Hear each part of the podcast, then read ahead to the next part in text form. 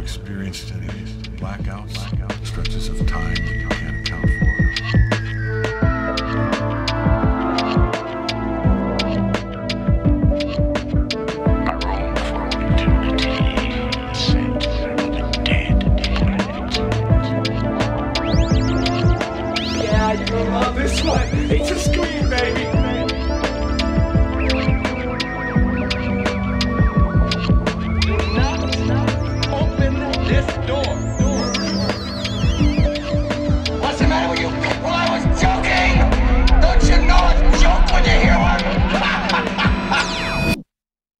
Welcome back, everybody, to another episode of Captain's Log, to another Lost Log. Today, we are hopefully, uh, no, we are wrapping We up are. our Ted the Caver creepypasta run. Um, two housekeeping items because I feel like we just have to mention them. One, if I peak at some point, I still have not fixed my microphone. It's unfixable, apparently. Maybe. Peaking, peaking for all you non-audio nerds is when he gets too loud for the microphone. and it goes, yeah, yeah, exactly. Uh, and the other thing is Mason, in his infinite wisdom, uh, got a tongue piercing last night, yep, and and it's it's most it's mostly it's mostly fine. Uh, the two things is I have a lisp a little bit, obviously. And also, every once in a while, I can actually give a little ASMR here. You might hear it click against my teeth. So you might just get a little. oh, that's so hot. Stop. Yeah. So enjoy that, everybody. And remember, we are not professional podcasters. We can be if you send us a lot of money. If you paid me more money, I wouldn't do things like get tongue piercings the, The night before we recording. record an Yeah. episode. Well, with that out of the way, let's dive back into it. Last time we left Ted and B, they had invited their friend Joe, I believe was his name, to Yeah. uh, investigate the mystery cave. And Ted, in his just doing his best life, hit his head immediately upon entering the, the tomb, had to sit it out. They sent Joe in alone. Joe came back fucking scared because they never mentioned that there was some spooky shit going on in the cave. They dropped him off, tried to get a hold of him, and he has not responded to their calls. Hang on. Can you hear that little squeaking? That's yeah. my dog. He's out in the hall in the living room because now I've got a room, which is very nice. Uh, but I, I had closed the door, but he came and opened it. So, because he's an asshole, he has become more emboldened, guys, since we got our new place. Well, then let's dive into it, Mason. I've got my little. I've, it, we're recording in the morning, so I've still got that little honey. It's one fifteen. I guess you're in a different time. I've zone. still got that that that honey honey glaze to my voice. That, that You do deep, sound good. Yeah. Yeah. All right. You do. You do sound really good. if, if it's a real juxtaposition to what I got going over over here, it's very good. All right. Well, uh, we- we're gonna we're gonna fucking kill this one. I'll just say that. Yep. All right. I can't. I can't do the thing where I go on microphone. So No. I have to try to actually swallow. All right. So I'll start this one, Mason, and then as just like the last one, uh, couple ones, we'll be switching off on each uh, journal entry. But again, it is the same person point of view. And this is in italicized, which means it's a reflection that was added to his journal later on. Hang on. Hey, will you get the fuck out of there, please? Can you go? Because I gotta record. You can be in here, but just be quiet. Okay. In this journal entry, I discussed briefly the feelings B and I had at this point. I would like to elaborate on those feelings and set the mood for this part of my journal. I hope We've talked about this already, but there's an uncomfortable amount of sexual tension between these two characters, and that was just purely in in canon of that. Yeah.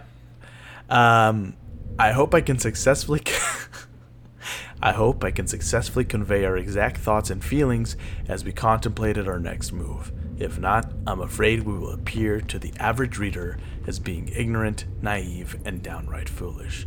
Let me tell you something, Ted. I am no longer the average reader. I have been reading this for a while, and you still appear ignorant, naive, or downright foolish to me. Not once have I been like, this guy's in charge of the situation. He knows exactly what he's doing. Mm-hmm. I think for me, one of the fucking peak points of that was when you willingly brought in your friend, quotations friend, to a possibly haunted or dangerous cave and just went, yeah, you can fuck around alone. We're not going to tell you Get anything there." either. Oh, I bumped my head. It hurt. So, This cave represented to us the culmination of weeks of hard work, complete with an array of emotions from fatigue to fear, anticipation to pain, from frustration, frustration to glory.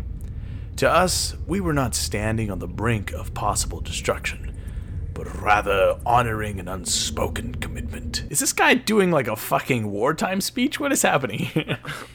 it might be. It might be. Ted is a politician. Much like a parent Ted, of Ted Cruz. Ted Cruz. Oh! That explains why he seems like a closeted homosexual dipshit. Because, yeah, much like a parent of a wayward child, we were not about to abandon our child out of fear of the unknown. Like it or not, this cave has become a part of us, and now we must see this adventure to its fruition. Did he just refer to this cave as his child? Uh, yeah. Yeah, yeah, he did. I don't. Uh, buy, I don't. I don't buy that. I don't believe that. I don't believe that. I don't like it. I don't gel with it. You could just leave that cave at any time and never go back to it. Yeah. You can't do that to a child. I mean, you can, but I think it's different. Yeah. Additionally, verbose explanations aside, we were being eaten alive with curiosity. Despite the overwhelming number of unexplained occurrences we experienced, we had to go back into this cave. What was making the rumbling noise? What caused the change in wind strength, etc., etc., all the way down to Joe? What could have possibly happened to him? What did he see or experience? We had many lengthy discussions about what our next move would be. We kept coming to the same conclusion. We had to return to the cave. We could offer no possible scenarios that would solve the many riddles held deep within the cave. The only way we could hope to complete the puzzle would be to conquer the cave. We're going back to Mystery Cave. Fucking in three sentences, he repeated the word cave so many times. He's a good writer. Oh boy, if Ted's not a good writer, then I don't know who is. And then this is a reflection. Two weeks after our trip with Joe, and we were on our way back to the cave. To prepare for this trip, we contacted the local cave rescue group and got permission to borrow their low voltage two way phone. The phone consists of two transceivers and a long spool of thin wire. I would then I'm be sorry, the local cave rescue group. Yep. That's just a thing that like he just said Cave that, like, Rescue everybody. Group 895, man. I just he says that like everybody's like You right, have obviously you don't know your local cave rescue team? You're fucked. You're fucked when you get stuck in a cave. I'll tell you that much. That's- I saw a really funny true. video over the weekend on TikTok where it was these two guys and it was like we my cousin and I went cave uh caving and uh, we forgot to uh we lost track of time and our family thought we were fucking dead and they tried to like set us set up a, a rescue operation. He's like meanwhile in the meantime this is what we were doing in the cave. And it's like he's got the other guy on his shoulders and they're running through the fucking cave just doing fucking just fucking around while their mom is texting them like please honey answer like um, so he says, I would then be able to unwind the wire as I went into the passage and stay in contact with B the entire time. We also thought it would be a good idea to take a video camera into the new passage. Right now, what do you bet that the video camera is not going to work when he goes into the I'm hundred percent sure it's not gonna work. I purchased a case that would protect my video camera from dust as well as sharp rocks. I was more than willing to pay the cost of the case just to make sure B got to see the entire passage. Nice. My head was doing fine. I still had this is back in the main journal. I still had a light red line to mark the spot where I tried to break the rock with my head. Ted is nothing if not funny. I never went to a doctor, but it was a very painful experience. I have thought about what would happen if I had been able to go into the passage with Joe. He was a changed man after he came out. I've been calling his house nearly every day trying to talk to him, but he won't answer his phone. B called his work, and a mutual friend told him that Joe called in sick two weeks ago and hasn't been in since. That probably means he lost his job then. I don't Yeah. know any place that's like, yeah, take two weeks sick time, sure. I love how these guys ruined this guy's life and are just like, why won't he talk to us? What's up with this asshole? Yeah. he said Joe warned his boss he might be out for a while. I even stopped by his house twice. The first time it looked like someone was home, but no one answered the door. The second time his car was gone and there were no lights on. I hoped to talk to him before this trip, but it didn't work out. Also, I hate this shit in like horror movies and in shit like this where it's like, yeah, no matter how scared I am though, I still have to go to work. You know? Yeah. Like, mm-hmm. okay, this the scary thing happened in the cave. How's it gonna affect me at work?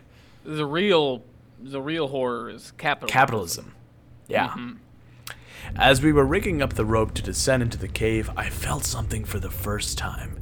I did not want to go into the cave. Okay, Uh. Okay. but okay.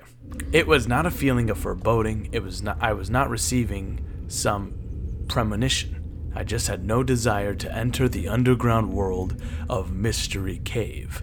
I didn't sh- don't. then don't go. then don't do it. Don't it's do it. fine. I didn't share this feeling with B at the time. Even though I had no desire to go into the cave, I knew we had to. So I double checked my gear and slipped over the edge of the cliff. Right from the beginning, it seemed like the cave did not want us to be there. Nothing went smoothly. Every time we tried to clip a carabiner or tie a knot or attach something to the rope, we had to do it two or three times to get it right. Fortunately, we recognized this and made sure everything was safe and secure. As we slowly made our way down, we were continuously bumping into the side of the cave or stumbling as we walked, or dropping things. We finally reached a point where we stopped to gather ourselves before continuing. Our load was relatively light, but we were taking forever to get to the hole. Finally, we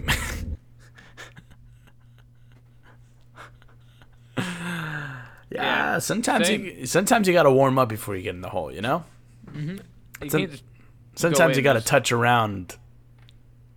Never mind. I was trying to fi- figure out a way to make it not overtly sexual, but what I was to say was just straight up like, yeah. Stuck sometimes you just gotta touch around, huh? I was to say touch around the entrance, but I was like, yeah, it's just sex. I'm just talking about sex. Alright, well, Finally, we made it. We checked the camera and phone to make sure they survived the trip. We tested everything, and I gathered the gear I wanted to take into the passage. Then it was time. We looked at each other but said nothing. Then I turned to face the passage. As I twisted my body to begin entering the tomb, I desperately hoped it would be the last time I would contort my body to enter this claustrophobe's nightmare. The trip through Floyd's tomb went smoothly, figuratively speaking. After I got through, we took several minutes to get everything passed through to me. I got suited up and tested all the equipment. The phone worked like a charm. I videotaped the squeeze and then the first section of the new passage. Since I would be unable to tape while I crawled, my plan was to crawl to the next section, then stop and film some more. I could video what I had just seen, what I had just been through, and then video what I was going to crawl through next. That way I could get each section from both ends. I started to feel pretty good about the trip. I felt a sense of personal satisfaction at being able to provide a way for B to see the fruits of his labor. It was awkward lugging the camera and unrolling the phone wire, the phone wire while trying to crawl. you sound like an idiot. Uh, I knew it would be worth it though. the small formations were too small to show up on the video. With normal outside lighting, it would be no problem, but with my headlight as the only source of light, the effort was futile. He actually wrote they effort, but we'll let it slide. The crystal formations turned out quite nice. They were easily large enough and made for some pretty good footage. I took advantage of the film stop to check the phone.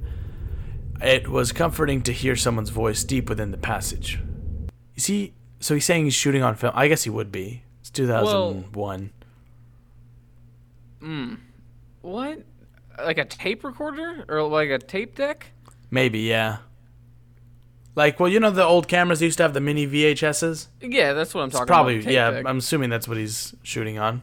I feel like digital cameras were prevalent at that point. Maybe, but I remember that like the first ones were on the big fucking SD cards too. They weren't the small ones. They were like the big. well, it still wouldn't be. Or it, it, it- well, I guess it was CD first, the mini CDs. and then but yeah, you're right. It wouldn't be film, but uh, I guess he's shooting on film. Anyway, it was comforting. He's an he's an Uh, auteur. He's a I he's a purist. He's Quentin Tarantino Yeah. of haunted caves. It was comforting to hear someone's voice deep within the passage. We chatted briefly, then I unplugged the phone and prepared to continue. The phone resembled an oversized. God fucking damn it. I hate No, this no, no. guy. Say it. What did it say? What He's did it just, resemble? I just hate that he has to fucking explain everything except the shit that we're interested in. Like, I want to Mm-hmm. Yeah, hear yeah. about the cave, and he's like, man, let me tell you about this fucking phone. well, what did it look like though? The phone resembled an oversized regular phone. Wow. Worth it. That paid off. More like the ones you would see in war movies. Oh, we're still going. Okay. Good. When I wanted to talk to B, I would just plug the phone into a special jack on the spool of wire. The power source was on B's end of the phone, so it was always turned on.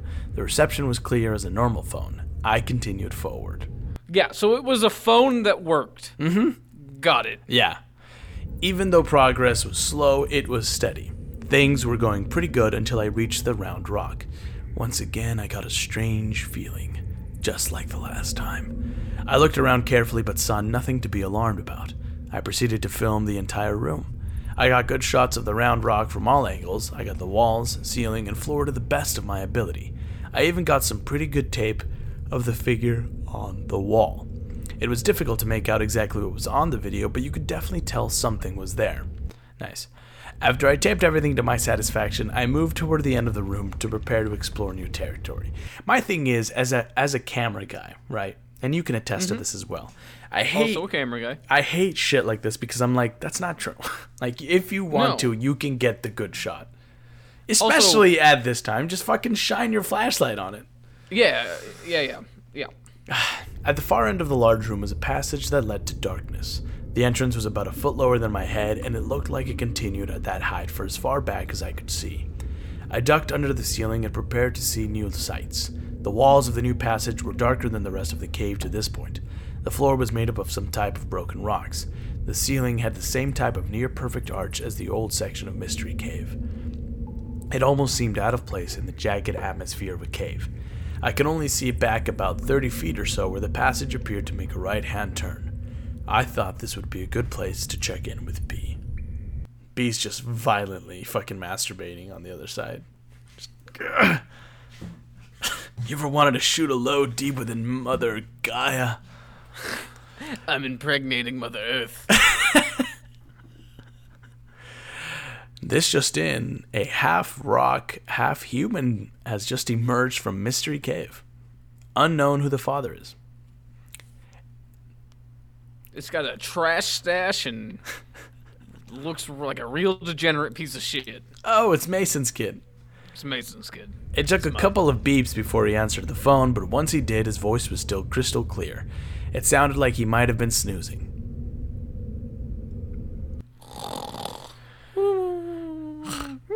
The little SpongeBob shit, you know. Yeah. Had I been gone that long? He said I was he was doing fine and that I could take as much time as needed. I thanked him and hung up and thought, man, what a fat, lazy fucking bastard. Remember last time how he was he was basically like, ah, B can't get in there, man. He's fucking He's fat. too big of a big fat fatty fat to get in, so it's just me. His patience has been wonderful during this whole project. He has spent a lot of time just waiting for me while I explore the passage. I was glad he was still willing to sit and wait. I hung up the phone. I think that I think B has a crush on Ted. I hung up the phone and started to film the new passage. Then it happened. From behind me, I heard the scraping noise. It was loud. It was close. It was coming from the large room I had just. Huh? Hello? Huh? Hello? I wheeled around to face whatever had made that noise. When I did, I lost my presence of mind and stood up at the same time. Crunch. My helmet crashed into the passage ceiling. This guy's a fucking dipshit. He's really dumb. For a guy who's like, I cave all the time, baby, he's really fucking bad at it. yeah, yeah, yeah. My helmet crashed into the passage ceiling. My light broke and I was buried in the heavy darkness. Pain shot through my neck and down onto my back. The helmet had protected my head, but my neck was nearly numb from the impact. Fear enveloped me and my knees began to weaken. I slowly and involuntarily slumped to my knees. I gently set the camera down as I began to see stars from the pain in my upper back. The scraping noise lasted only a second, and now the only sound I could hear was my own panic inspired breathing. Not only could I feel the fear thick upon my chest, but the darkness seemed to hold me in place. You know, if you read it in like a Vincent Price voice, this is kind of scary. Mm-hmm. But I was just thinking of all that viscous fear, Yeah. fear thick on his chest. the cheeks were unlike anything I'd ever seen, bouncing. I mean, the cave. I felt like I was vulnerable from every direction. I wanted to turn and look behind me, into the side of me, and in front of me. Everywhere I looked, I saw black. Finally, I broke the stupor of terror long enough to reach for an alternate light source, the mini mag on my helmet. I twisted the light to turn it on, and when I did, I nearly cried. I had forgotten to put fresh batteries in, and now I could barely see more than a few feet. Still, it was better than nothing. I immediately began shining the light with all my might into the large room. I strained to get a glimpse of any movement in the room. Nothing. I was shaking violently as I sat there trying to figure out what to do. My mind was not thinking clearly. I honestly thought I was going to die right there in the cave. For a fleeting moment, I wondered how B would ever figure out what had happened to me. Because he's such a fat fat, piece piece, of of shit. shit. then it hit me like a boulder. The phone! My mind must have been clearing up at that point because I also thought about glow sticks. Without taking my eyes off the large room, I felt around in my pack for the glow sticks. Since I was carrying the phone and video camera, I removed as much as possible from my pack, and one of the things I left with B was my backup headlamp. Well, ain't that convenient for this story? Weird how he seemed like he was doing so good until everything went wrong Yeah. immediately. Thus, I was left with only the glow sticks. I found one and ripped it out of the package. I could tell something was wrong by how it sounded. It had been inadvertently broken and was now useless. Oh my god. Alright, it's too much now. It's too much. This guy's a bad rider, man. Yeah. I checked it on the ground and searched for my in my pack for another one. I took my eyes off the large room only to check the passage behind me occasionally. I found another glow stick, broke it to light it up. The soft green glow created eerie colors on the walls of the cave. The stick provides barely enough light to see the immediate area and provided no hint of what laid ahead. I felt the pack for one more light, again without taking my eyes off the room. I felt a third glow stick and ripped it out of the package. After breaking it to make sure it worked, I hesitated and threw the glow stick into the large room. Nice littering. The throw was a perfect one, and the stick sailed through the length of the room. In the brief moment that the light traveled through the room, I saw nothing but cave walls. The absence of anything unusual did nothing to ease my state of panic. At the far end of the room, I got a brief glimpse of the round rock as the light bounced on it. Then the light behind the rock, and it's the, then the light went behind the rock, and it seemed to disappear. I was still shaking, but at least I didn't see anything. Still, there was the noise. I used the glow stick to light the phone real quick, and with fumbling fingers, I managed to plug my phone into the jack. I put the phone to my ear and heard nothing. The usual beeps to indicate a connection with the other phone were not there. Terrified, I pulled the phone from the jack and reinserted it again. Silence. The line was dead. What could have happened? I just talked to B. I found myself nearly sobbing with fear. I knew the only way out of here was back the way I came, but something was there. A third attempt at making contact with B met with the same results. I tried to think of another plan, but I could only focus on the memories of the grinding sound that I had heard. In my weakened state, I slumped against the side of the passage, breathing as if I had just finished a race, never breaking eye contact with the shadows of the large room. As my shoulder touched the wall, I touched the wall, I had a powerful jolt of pain remind me of my collision with the roof of the cave. Despair, agony, terror. I can't say exactly how long I sat there, but my feet were tingling and my knees were sore. I've been there. The pain in my back crept lower, although my neck felt no different. Same. Yeah. I resolved to make an, an attempt to exit this evil passage. I knew if I waited too long, I would lose what little light I had. I attempted to stand but did not have the strength. I crawled slowly to the near end of the large room, dragging my pack beside me. Using the walls of the cave, I was able to slowly stand, though not straight due to my sore back. Still breathing rapidly, I slowly advanced through the room. I wound up on the phone wire as I went. I wound up the phone wire as I went. My eyes were staring straight ahead, straining for any signs of movement. With every step, my light would cast ever changing shadows on the wall, keeping me busy trying to look at everyone. My eyes burned as I realized I had not blinked for many minutes. How many? How long had this been going on? The only sounds I could hear were the crunch of my feet on the broken rock and the wheezing of my breath. That's his wheeze. That's how I imagine That it. was very good. I like that. Yeah. As I wound the cord, I could hear the squeak of the wheel, with each turn bringing me closer to the tomb, closer to B, closer to safety. The short trip through the room took an eternity. As I passed the crude drawing, it seemed to glow, as if offering some sort of warning. I didn't know what the drawing represented, but everything about this cave seemed to instill fear. Toward the far end of the room, I could see the rock dimly at I could see the round rock dimly at the far reaches of my light. Something seemed different about it, but I couldn't tell what. When I got within a few feet, I could finally tell what had changed. It had moved. That was the sound I heard. Again, terror gripped my entire body as I realized how close I was to something. I had no choice but to continue. Still, it was not easy. I inched toward the rock, holding the glow stick ahead of me in my shaking hand, using it to pierce the darkness. I stopped just aside of the rock and wound up to slacken the phone wire. Then I realized why I had lost contact with B. The rock was now sitting on the wire. I gave it a tug, and the thin wire snapped. Cool, now the local, local cave group is not gonna fucking give you shit, man.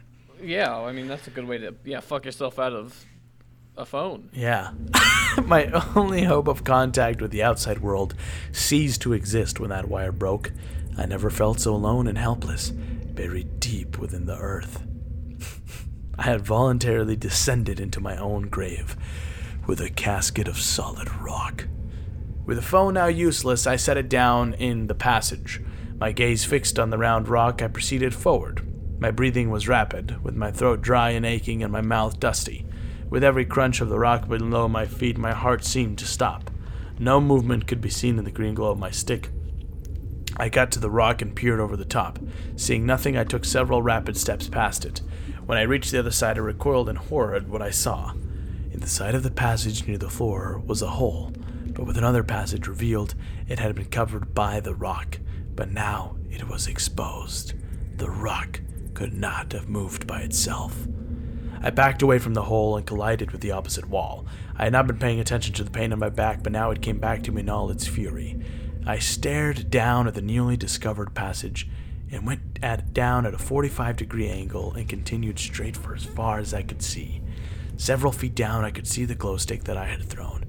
It illuminated the passage enough that I could tell the walls were fairly smooth. The floor seemed to be the same way, unlike the rest of the cave. The passage was about three feet in diameter as far as I could see. It would have been an easy passage to explore if I had the least desire to do so.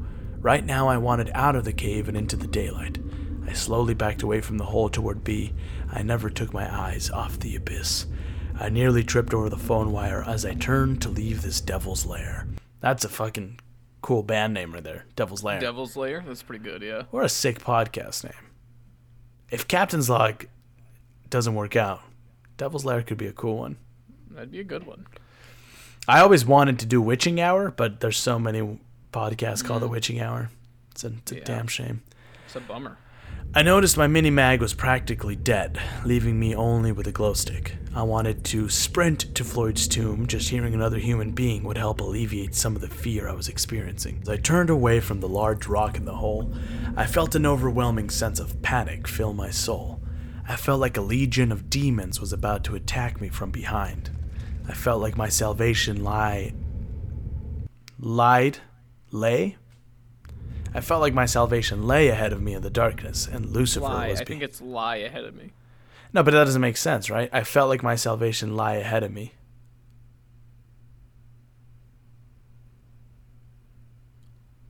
Grammatically, is that correct? No, yeah, because it's like I'm going to lie down soon. Right, but he's saying like it.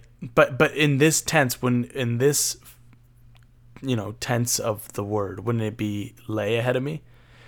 Because my salvation lays ahead of me. I don't know. Hey, man, Seems like bad writing either way. we're just two guys, all right? We never claimed to be English teachers. I actually do have a minor in writing, but Do you? I mm. do. Yeah. Well, this is on you then. I felt like my salvation lie ahead of me in the darkness, and Lucifer was behind me, trying to keep me from safety. I found myself moving much faster than I should have been in that cave. My only thought was to get out of this as quickly as possible. I passed a crystal formation, barely even noticing this beautiful creation of nature in the green glow of my light.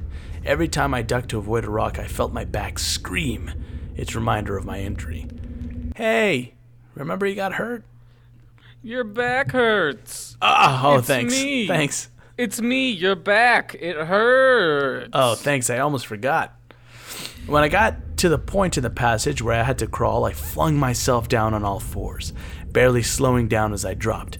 When my hands came in contact with the cave floor, I felt an electric shock shoot all the way down my back and simultaneously down my arms. Yeah, that's called pain, because you just dropped down to the floor, you fucking dipshit. God, he makes it sound like what's happening to him is like strange, and it's like, no, you're just an idiot who got hurt. Kind of seems like you have a spine injury, which would mean all of these things would happen Yeah. when you do the things you're doing.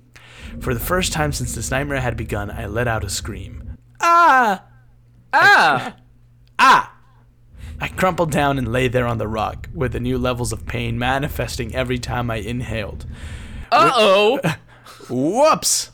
Have you? Did I tell you about that story? We can. This I don't know. If it, we can cut this if it doesn't matter. But Mm-hmm. the David Byrne thing Uh uh from Talking Heads. Yeah. You know who I'm talking about? Yeah. There was. I was reading. Brian Eno was another music guy in New York or whatever, and he's got this amazing quote where he was like, "David's a fucking cartoon." character. One Mm-hmm. time we were walking through Central Park at night and got jumped by like a group of 13 guys. Um, but anyway, so David Byrne's getting drug into the into a, some bushes to get beat up by a gang, and Brian Eno goes, he looks me in the eyes and he goes, "Uh oh!" like, can you just? Just because with his like voice thing, you know, Yeah. where like wavers, can you just imagine him being like, "Uh oh," as he gets drug into a bush and he's got his big suit on? I just, oh, He he does seem like a fucking cartoon character. Everything about that guy. apparently he did a lot of cocaine. Oh. I know he doesn't seem like a cocaine guy, but yeah, apparently. Wow. Good for him. I crumpled down and lay there on the rock with new levels of pain manifesting every time I inhaled. Whimpering from fear and pain, I tried to listen to any other noise in the cave. I could feel the silence pounding in my head. I knew from previous trips that B was still out of earshot, but I was close. Forcing myself to move, I winced as I pulled my body onto all fours and started to progress along the cave. I still held a glow stick in my hand, but I had ceased checking behind me. Now my focus was ahead of me. I reached the point where I could yell to B, but I didn't make a sound. I didn't want to stop long enough to talk. Finally, I reached the last stretch of the cave before the squeeze. As I was crawling toward the beginning of the tomb, I called to B. He answered back. I screamed to him to get everything ready to go. He asked if I was okay, since he hadn't heard from me on the phone. He'd gotten worried. Aw. I told him no, and to get everything ready to go. When I reached the rope, I flipped off my helmet and shoved it into my pack. For the first time, I realized that I had forgotten my video camera. wow, that's so convenient. I mean, horrible. It was a fleeting thought. I cared no more for that for that camera than a passenger of the Titanic cared about a hat or coat. Actually, I think some They of them probably did. would have liked a coat. Yeah, Yeah. I bet a lot of them were very cold. Yeah. I tied the pack to the rope and told him to pull it through. Then I told him to start heading toward the surface as soon as he pulled the rope through. He asked why, and I screamed that there was something in the cave with us. There's something in the cave with us! There's something in the cave with us. My back ached with every move I made. I knew it didn't matter, as I was going to get through the tomb as fast as I could, injuries notwithstanding. Ooh, big word. Just as I hmm. stared in just as I started into the squeeze, I felt the wind in the passage increase, and with it the most nauseating stench I had ever experienced. It smelled like damp, rotting, rancid, putrid death. I almost started to dry heave. I pulled my shirt up over my nose to shield me from the overpowering smell. At this point, B smelled it too. He yelled, What is that? He's that, uh, What is that? He's that diner lady from fucking Gravity Falls. You know, lazy lazy Susan. What is that? yeah, that was that was my best. Nah, that's pretty good. Then he yelled at me to hurry up and get through. I told him I was coming, and then I took a deep breath through my shirt I'm coming. and started back. B, I'm coming. Sorry. Come faster! I'm trying to come as fast as I can. B's yelling had intensified my fear and panic, as if I needed any help. I knew he could sense the urgency in getting out of this place still. As I worked my way through, I yelled at him to start up, that I would catch up with him when I got through. He said he would. He placed my glow stick inside the passage. I placed. What? He said he would. He Oh, he placed- placed my glow stick inside the passage. Then I began to climb out. Then began to Yeah. climb out. Yeah, this yeah. time, through the squeeze, I had no regard for the tightness of the passage. I was scraping my face, ears, arms, and shoulders. Every Hot. inch of the oh, this is so hot. Every inch of the squeeze meant numerous stre- scratches on my body, but I barely noticed them. My back was nearly paralyzing me with pain. Once again, I felt the rising need to vomit because of the odor being delivered to my nostrils by the breeze. Halfway through Floyd's tomb, I took a breath to catch my breath, break to catch my breath. I was approaching exhaustion and my respiration rate was through the roof. The top of the passage seemed to rest my cheek. And the top of the passage seemed to rest my cheek. Okay, whatever. And the floor felt like broken glass on my opposite cheek. Okay. As I paused briefly to recuperate, I heard the scraping noise coming from deep within the cave. It continued for several seconds, and then silence. I let out a cry which startled me. I was no longer. Ah! Whoa! Uh oh! I, I fucking can't. It's so funny. That's my Bigfoot If thing. we ever get jumped, I'm going to look at you and go, uh oh! Uh oh! As a guy's just fucking Yeah. punching me in the stomach. Uh, when we go down to New Orleans and we get fucking mugged, I'll be like, uh oh! Uh oh! Uh. It continued for several seconds, then. Oh, I was no longer consciously reacting to the noise. The cry was a subconscious response to the fear which flowed through my entire body. In a panic, I began to scoot through the passage. As I reached the largest part of the tomb, I quickly slid my arms under my body to get into position to exit through our hole. I grabbed the rope and pulled with all my might. When my shoulders reached the hole, they lodged, and I was stuck. I dug my feet into the rocks and wiggled my way back into the passage. Then I turned my body slightly and tried again.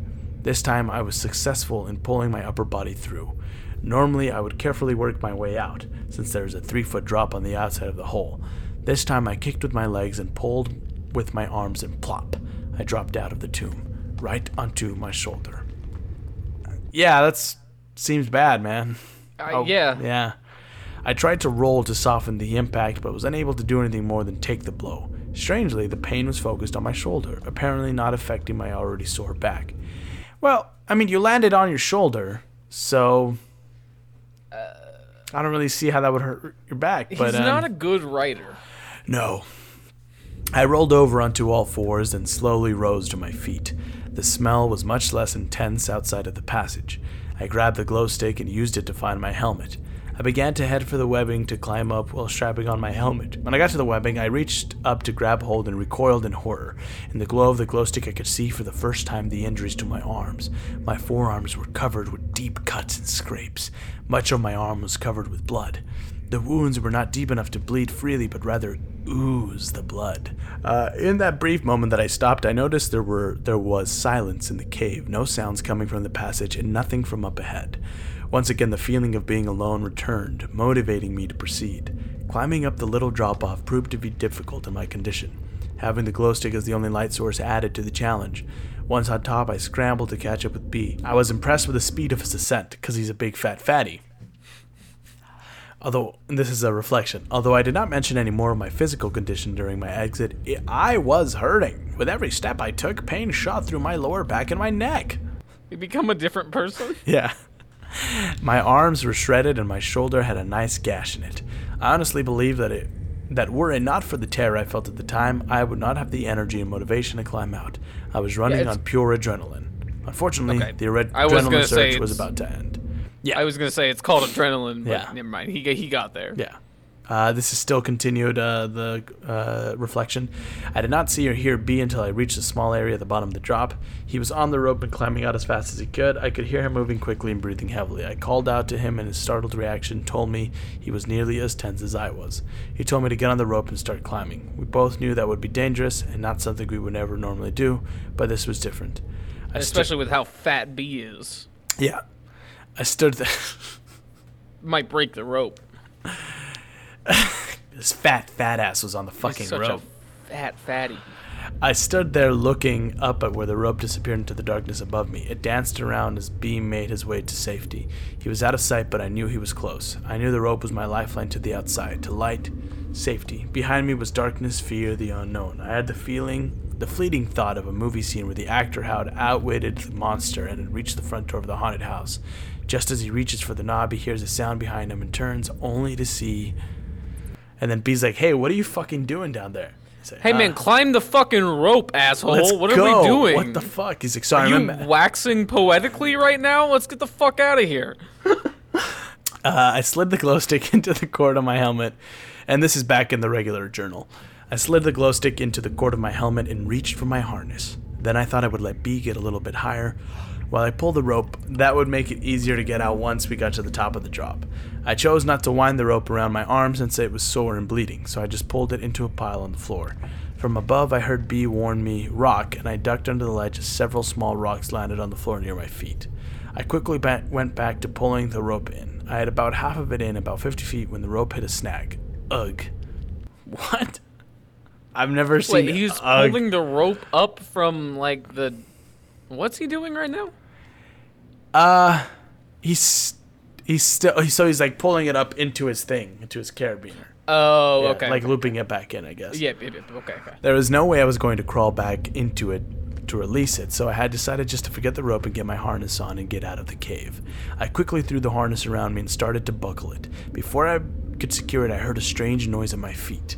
My f- pulse began to quicken. I looked down at the rope only to discover to my horror that the rope was disappearing down into the cave. Something was pulling the rope back into the cave. I let go of the harness and began clawing my way up the rope.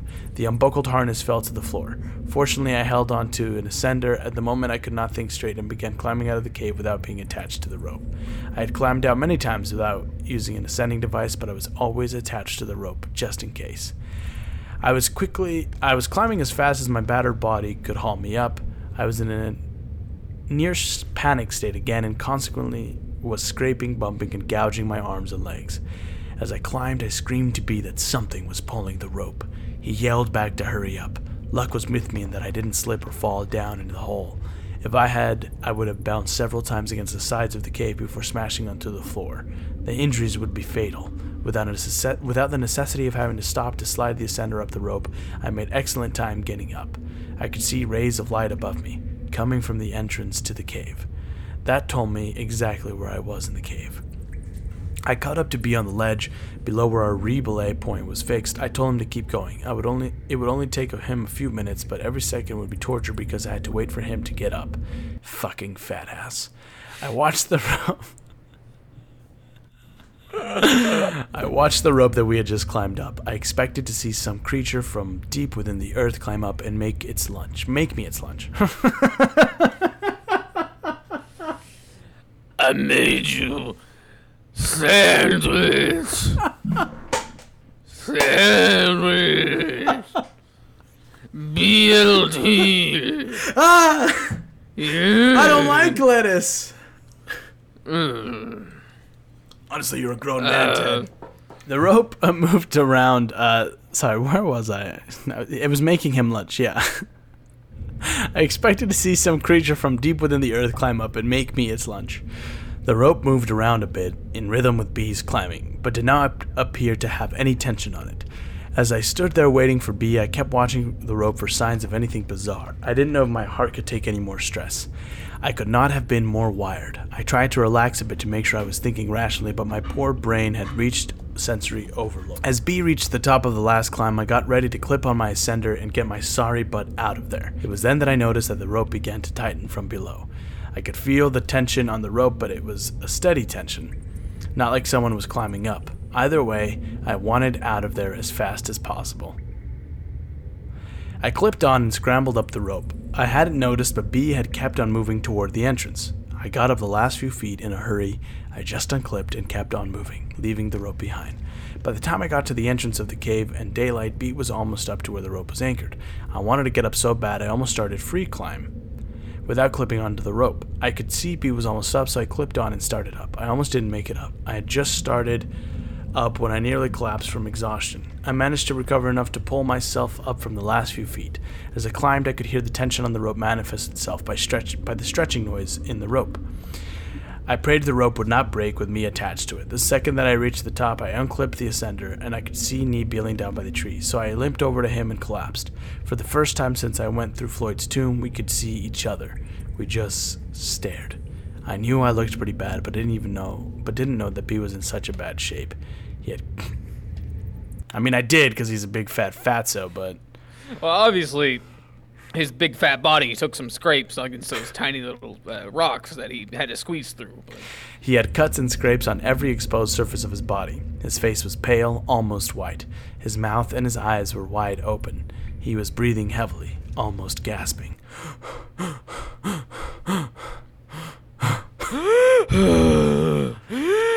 All right, B, calm down, dude. It wasn't even that hard to climb. Jesus Christ. just need a can of corn. You have a sandwich? Oh God, you fucking fat ass. Oh, fuck. Uh, in my head, B is played by Chris Farley. Oh, that's a good choice. Yeah. I was thinking, um, like Jim Belushi. That's also John- good. Too. John Belushi, John sorry. Belushi, the better Belushi. The shock we shared, the shock we shared at the other person's appearance was broken when we heard the rope around the tree stretch and the knot B had tied tighten. I was frozen in place, overwhelmed with fright. B seemed to be transfixed on the knot. Then, in one motion, he proceeded a pocket knife and began to work on the rope. It is amazing how a person's state of mind can alter the perception of time. I'm sure it only took four or five seconds to s- sever the rope from the tree, but it seemed like an hour.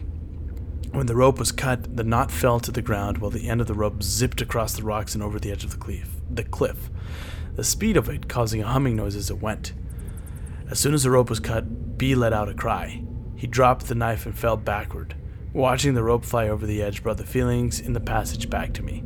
I got up and headed toward the truck. I noticed B was still laying there, wide eyed, staring at the point the rope disappeared. I called to him, which seemed to break his trance. He got up and hurried away from the tree, the cave, the nightmare.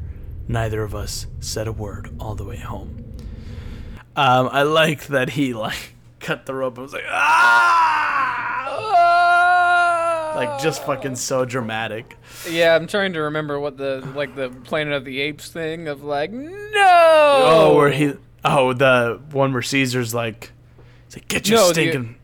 the original one. oh, it's where he goes, you "They ruined did it. They you did it. ruined it all, you they bastards. blew it up. Uh, yeah. You blew it all up. Oh, and it's a fucking Statue of Liberty. Yeah. Yep. In the sand. In the sand. This is a reflection. He says, It is now four days after our trip to the cave. It has taken me four days and dozens of attempts to get this entire experience written into my journal. Every time I started to write, I recalled the terrible feelings I had and couldn't write anymore. I felt compelled to continue so as to document the unbelievable events while all the details were fresh in my mind. I can still feel the pain, still smell the stench, still experience the terror. Even typing from my journal has taken hours. I would like to write more, but it will have to wait. Even now, with several days between me and the event, I can't relax. I can barely concentrate. That's all for now. 51901, and we are starting off with a, a uh, reflection in the journal. It has been three weeks since our f- last visit to the cave. I want to update everyone as to my condition, my plans for the cave, and the events of the past few weeks. I apologize for not returning your phone calls. I have been getting a lot of your messages. I have I just haven't been feel I just I just haven't felt like call I just haven't felt up to calling back. Bad writer. Yeah, bad writer. Um, Steve and Mark, thanks for your words of encouragement on my answering machine. I know you two are sincerely concerned for me. Uh, you are awesome friends. Mark, I know you stopped by my house a few times, and I'm sorry I never answered the door. I really, it really helped me just knowing you dropped by. Sis, I can hear your worry. I can hear the worry in your voice. I'm okay. Don't worry about me. Just take care of these nieces and nephews of mine. Can I say something real quick? This is that classic shit of like trying to make it seem like it's real. So he's being like, in this, I will address it like if I'm addressing it to close friends. But Yeah. he's a bad writer, so he's only given names to two of them. And then when he gets to his sister, he's like, Yes. Sis, don't worry about me. Just take care of those unnamed nieces and nephews, of which I have four or five or two or one. Who knows? More than one. Yeah. Like, I like that at the end, he was just like, ah, whatever. All right. Well, but uh, uh, implying that it's his sister means that he's got familial it, it familial values that now Yeah. we have to be worried because he's got a Yeah. family that loves him. Also, again, that all seems like an overreaction. Why would you not answer the the? This is what I love about creepy creepypastas is a lot of them will do this shit where it's like the spooky thing happened and I didn't talk to anybody for a week, Yes. and I'm like, Yeah. I would Why? constantly be. I would be like, dude, this fucked me up. I don't know what the fuck it was, but I would be telling everyone, like, Right. this whole fucking trend of being like, and I locked myself in my room. I'm like, that's not realistic. Nobody's gonna do that. No, everybody wants support when they go through something Yes. traumatic. All right. Um, this is back to the normal journal.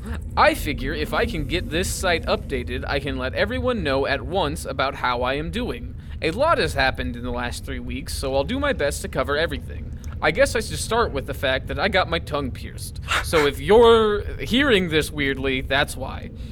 Um, the last entry uh, left off. It took several days uh, to get the last journal entry written down. I was so shaken from the experience that I could do little else but sit around and ponder what had happened. Right now, I am on long term medical leave from work. I guess They he technically did hurt his fucking spine or That's true. whatever. I tried to go I tried to go to work several days after the event, but my boss sent me home. I couldn't concentrate and I looked terrible. I've been to the doctor, but I couldn't tell him about the experience, so I just told him I was under a lot of stress. He recommended rest and gave me a prescription to help me relax. Mmm, good drugs. That's not true. That wouldn't happen. I mean, okay. well, actually, in, I did go in, to the in doctor and America, like, it would happen. Actually, Yeah. I went to the doctor and was like, I kind of want to kill myself, and they're like, Well, how about 40 milligrams? And Yep. I'm like, All right, yeah, that's fair. but I, yeah, no, that's exactly what it was. I went to the. I remember when I was diagnosed, I just said I'm sad, and they were like, "Here's some just uh, fucking uh, depression medication." Um, but uh, just the part of what wouldn't happen is his boss being like, "You look like shit. You should go on long-term medical leave." Yeah. You know how many times I've shown up to work actually very sick, and they're like, "Yeah, you can stay." How many times my boss has been like, "You look like shit. Have a good day," and Yep. then just well, yeah, Hey man, you doing all right? No, I actually feel really bad. Oh, okay. Well, drink plenty of water. Nice. Thanks. Thanks. All right. Uh, when we left the cave, I was nearly in a state of shock. I could not think clearly and was having difficult a difficult time trying to understand what had happened. I didn't eat much, nor did I get any sleep. I was glad I had the presence of mind. It's the other thing, man. down- No, no matter what happens, I'm fucking eating. Oh yeah. Mm, well, I guess I I'm eating or get that, drinking. but I'm always drinking. Yeah. Um, I was glad I had the presence of mind to write down my experience while it was fresh in my mind. As I reread what I wrote, I feel like I accurately portrayed what happened in the cave that day. I wouldn't change anything I wrote, even though it took three days to write it. When I finished writing my journal, I felt much better. I guess it was kind of therapeutic. Unfortunately, it didn't last. In fact, it was after then that things got really bad. B and I parted company after the trip, and I didn't see him again until yesterday. Uh, I didn't try to reach him. He didn't try to get a hold of me, nor did either of us try to contact Joe. B just dropped off after the trip, or dropped me off after the trip, and I spent the next several days by myself in my house. I tried to eat, but had no appetite. I was restless, but I couldn't find anything to do to take my mind off the experience. That's when I was determined that I should write it down. As I mentioned, it helped me think a little clearer, and it seemed like I would be calmer. Uh, but it didn't last. I went to work the next day, but was sent home. The day after that, I had an overwhelming feeling of anxiety sink into my soul. I was depressed and confused, and no one I had uh, wanted to, to and I had no one I wanted to turn to for comfort. I was getting all kinds of phone calls from people, but I just let the answering machine take calls. I even changed the message on the machine to let everyone know I was alright. I continued in this miserable state, eating and sleeping whenever I could manage until the next week after the trip. Then things started to get strange. Hello, I'm Doctor Strange. I'm I'm played by handsome British man Benedict Cumberbatch doing an okay American accent. At first, I was hearing the sounds in the house that had no explanation footsteps, shuffling noises, creaking doors, you know, the typical horror movie fare. Only the sounds were not distinct. It was as though I wasn't sure I heard what I thought I heard. Hmm. I would be eating or getting out of the shower and stop thinking and and stop thinking I heard something. But the sound would not repeat itself. In fact, if it weren't for the fact that it happened frequently, I couldn't be sure that there were noises in the first place. Either way, I was scared. It was as though I had been caught in a spider web for the last week. Feelings of anxiety, foreboding, and tension filled my life. Then came the halluciniz- hallucin. Then came the hallucinization. Then came the hallucinig. Then came the hallucinations. Yes. I began seeing things in a manner similar to the sounds. I began seeing So things nothing. in So a he's not saying manner similar to the sounds. That's a terrible sentence. All right, uh, just a glimpse of something in the corner of my eye. When I would turn to look, nothing. I had been sleeping with the lights on in my room, but now I kept all the lights in the house on from before dusk to after dawn. Nice. Why wouldn't he just say from dusk till dawn? No. Because of copyright issues. When I started to see things on a regular basis, I purchased a gun. Jesus Christ. Immediate escalation. From zero to fucking 60 so quickly. Holy hell. Imagine being like, I had a supernatural experience in a cave, so the first thing I did was buy a gun in case any So- of these ghosts followed me home. Well, now we know that this takes place in America. Yeah, right? Alright, so I purchased a gun, got it from an ad in the paper, so I didn't have to wait for a permit. America. America. Absolutely. Uh, got it from the ad, didn't have to get a permit. I went to the doctor and didn't mention the details of my life, just told him I couldn't relax, and I walked out of there with a prescription. Uh, Okay, honestly, this is pretty. This is a pretty Yep. American tale now. Yeah. Like, I bought a gun with no permit. I went and got a bunch of uh, fucking uh, uh, drugs for my brain. Yeah. Uh, just you know, no problem. Fortunately, my wounds and injuries were still pretty were, were pretty much healed by this time. My back still hurt a little bit, but the prescription took care of that. There's no anti-anxiety drugs that also make you not feel pain. No. That's not a thing. And if it is, Um, I want those. Yeah. Yeah. Yeah. Uh, my back still hurt a little bit, right? Uh, when I was on the medication, I felt great, but I didn't want to walk around high the rest of my life, so I, I would, would. only. Sounds yeah, great. right? I would only take it at the end of a tough day. Unfortunately, the severity of the sightings increased, giving a rise uh, in the need for medication. The flashes in the corner of my eye continued, but when but then I began to see shapes and shadows. They would be outside my windows, usually at night. I couldn't make out anything solid, so it was hard to pin down what I was seeing. Soon I began to close all of my drapes and blinds so I could remove the possibilities of seeing something. Doing so did help in that respect, but my life was still a mess. My daily routine was mechanical and empty. I would sleep as long as I could, usually out of exhaustion, then I would get cleaned up and try to eat something. I lost a lot of weight, so I tried to get uh, down as much as possible. Oh, wait, what? I lost a lot of weight, so I tried to get as much as possible down me. Then I would exercise a little and take a nap. I only I'd only been out of the house a few times in the last two weeks. The store, the doctor, the gun purchase. I didn't watch too much TV because I couldn't concentrate. I spent a lot of time on the internet.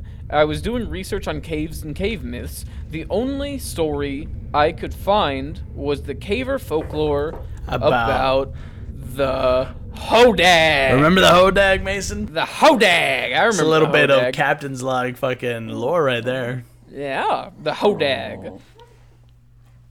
The Hodag. Got one in the room is- right now. Yeah, you got a Hodag. The Hodag is supposedly a creature that roams caves. Two weeks after we went into the cave, and a week after I began hearing things, I began having nightmares.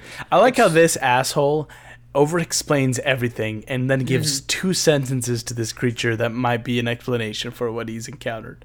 A Hodag is a cave creature. Anyway, my visions. I've told you about those before. There's more. All right, so uh, two weeks after the cave, uh, and a week after I began hearing things, I began to have nightmares. Extremely lucid nightmares. No specific theme or reoccurring events, just plain terrifying. Sometimes I was in my house, sometimes and someone was trying to get me, only I couldn't run because I had no legs. Other times I was in a vat and someone was pouring a syrup-like liquid on me, filling the vat. I would wake up in a panic and I would stay awake until exhaustion forced me to enter dreamland once again. It was a brutal routine. It continued for several days until it reached a climax on the sixth day, oh. yesterday. Damn it, Zuko. He, I'm just trying to ignore him so he'll go away, but he's like right here. Okay, fine. Continue. I'll just keep petting him, I guess. Okay, gotcha. Um, uh, it continued for several days until it reached a climax on the sixth day, yesterday. My dreams seemed so real I had a hard time telling if I was awake or not. I was beat, really drained of energy and spirit. I was going from the living room to my bedroom in an early evening when I looked down the hall and saw a dark figure towards the end. I thought it was a thief and began to back up slowly. It didn't even move. As I was backing up, the lights flickered on and off. Every muscle was tense. I stopped to stare at the figure. Then, just then, the phone rang. It startled me so bad I stumbled over the chair. When I got up, I wheeled around to look down the hallway, and nothing was there. I grabbed my keys and left the house. I felt compelled to get to the car and drive. My pulse pounded in my temples as I got in and started the car. I wanted to drive to the overlook point to see the city lights. I don't know why I needed to go there, but I knew I had to go there. The closer I got, the more urgent the feeling. When I arrived at the point, I saw something that at first startled me, uh, but then caused me to be more relaxed than I had been in a long time. Joe was there. He was out of his car, standing looking at the lights. We looked at each other. I could see from the tired look on his face he'd been going through the same miserable trial that I had been experiencing. He could tell from the look on my face that we shared some terrible experience. Our conversation was unbelievably brief. You've been back? He began, as though he knew the answer. Yes. We need to return. Tomorrow good? Yeah. Noon. He got in his car, and I got in mine. I hadn't even wanted to talk to him about his experience. Obviously, he didn't want to know mine. I drove over to B's house. When he answered the door, I thought B was actually looked like he was doing fine, somewhat happy. Uh, one look at me, and I just just keep reading. one look at me, and his disposition changed. Our conversation was also succinct. This ran in- fucking asshole. That's just what B's thinking. Oh, great. This guy's here. I ran into Joe, and we're going back in tomorrow at noon. B looked dead serious. Then he nodded his head. I asked him if I could spend the night at his house. He eagerly let me in, and I didn't notice until later that every light in his house was turned on. He's just got a little sleeping bag and a stuffed animal. He's like, "Can I spend the night?"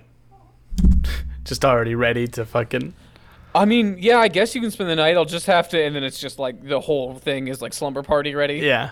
It's like I ordered. I've been ordering pizza every night just in case you showed up.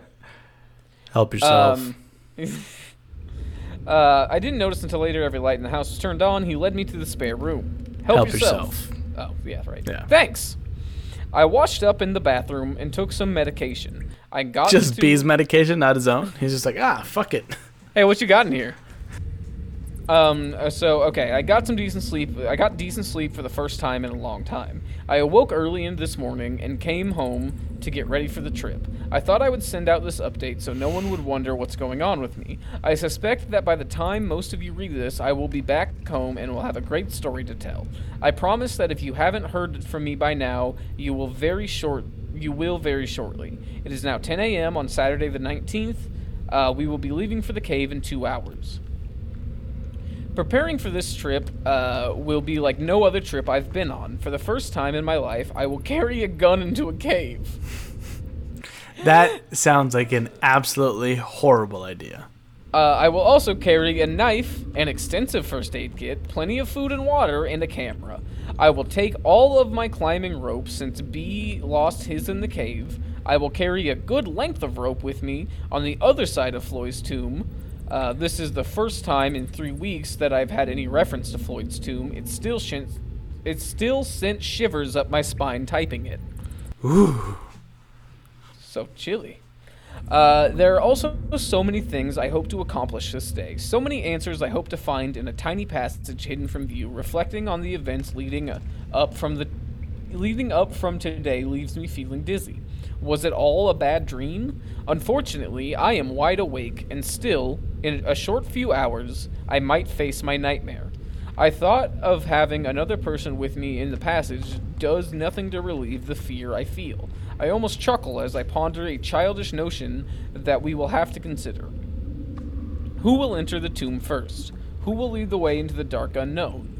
Who will decide when to turn back? Foremost among the questions in my mind is what about the video camera I left behind? Is it supposed to be able to record in complete darkness? I left one thing running, so what might we find I left on the that thing tape? running.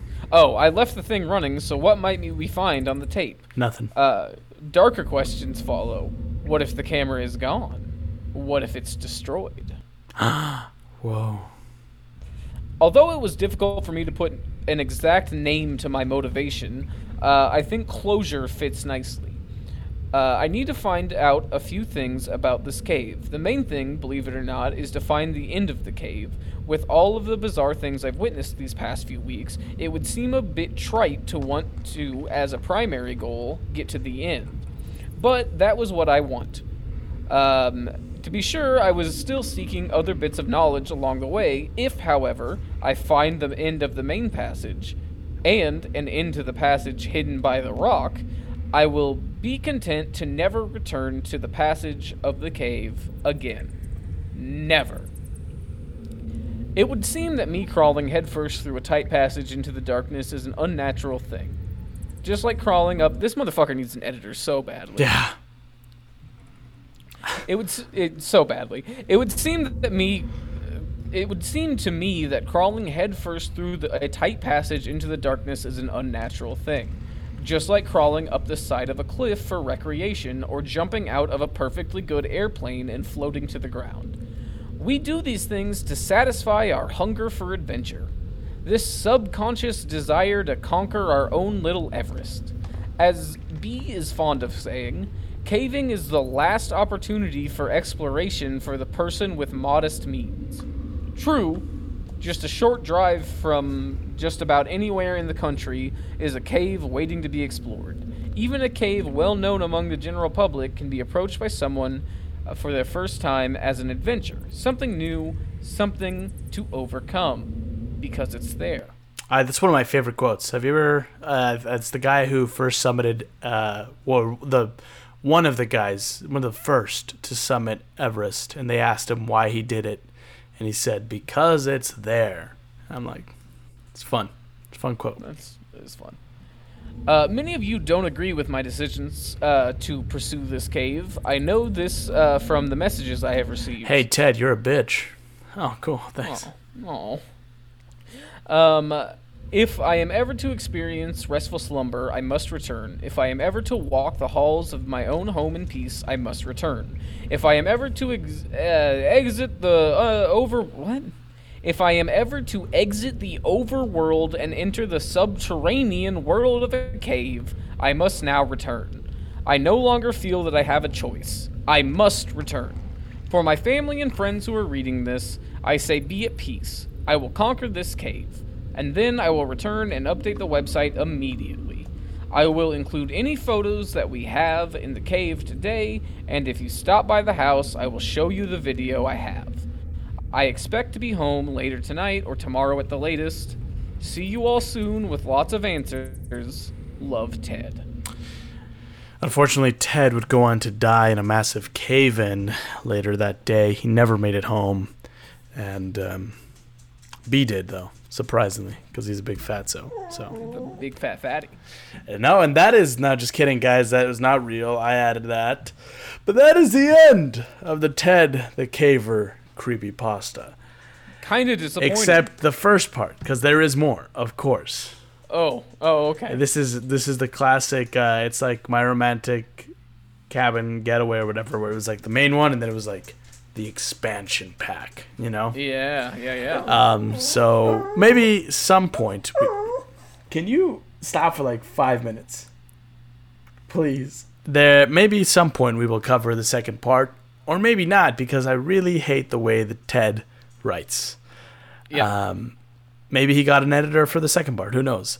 But f- right now, Mason, what are your thoughts on this story as a whole? This last part as well, specifically. Uh, honestly, the entire thing was very underwhelming.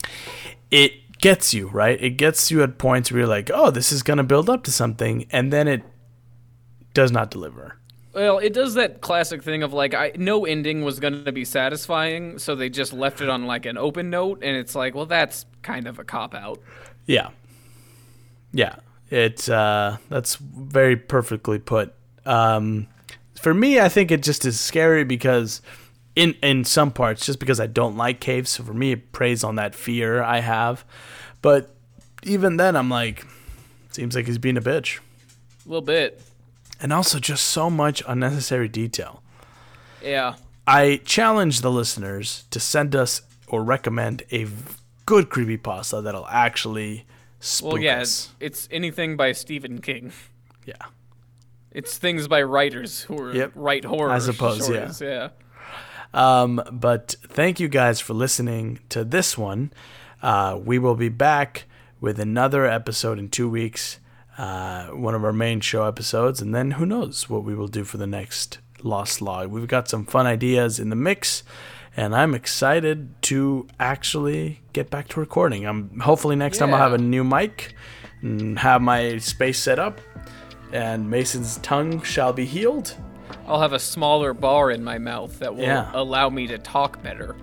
And yeah, stay safe, stay out of caves, and be weary of what lies in the dark. One love. One life. One one one love. Respect. Yeah. No woman, no cry. No cry. And with that, we'll catch you guys later. Bye. Bye.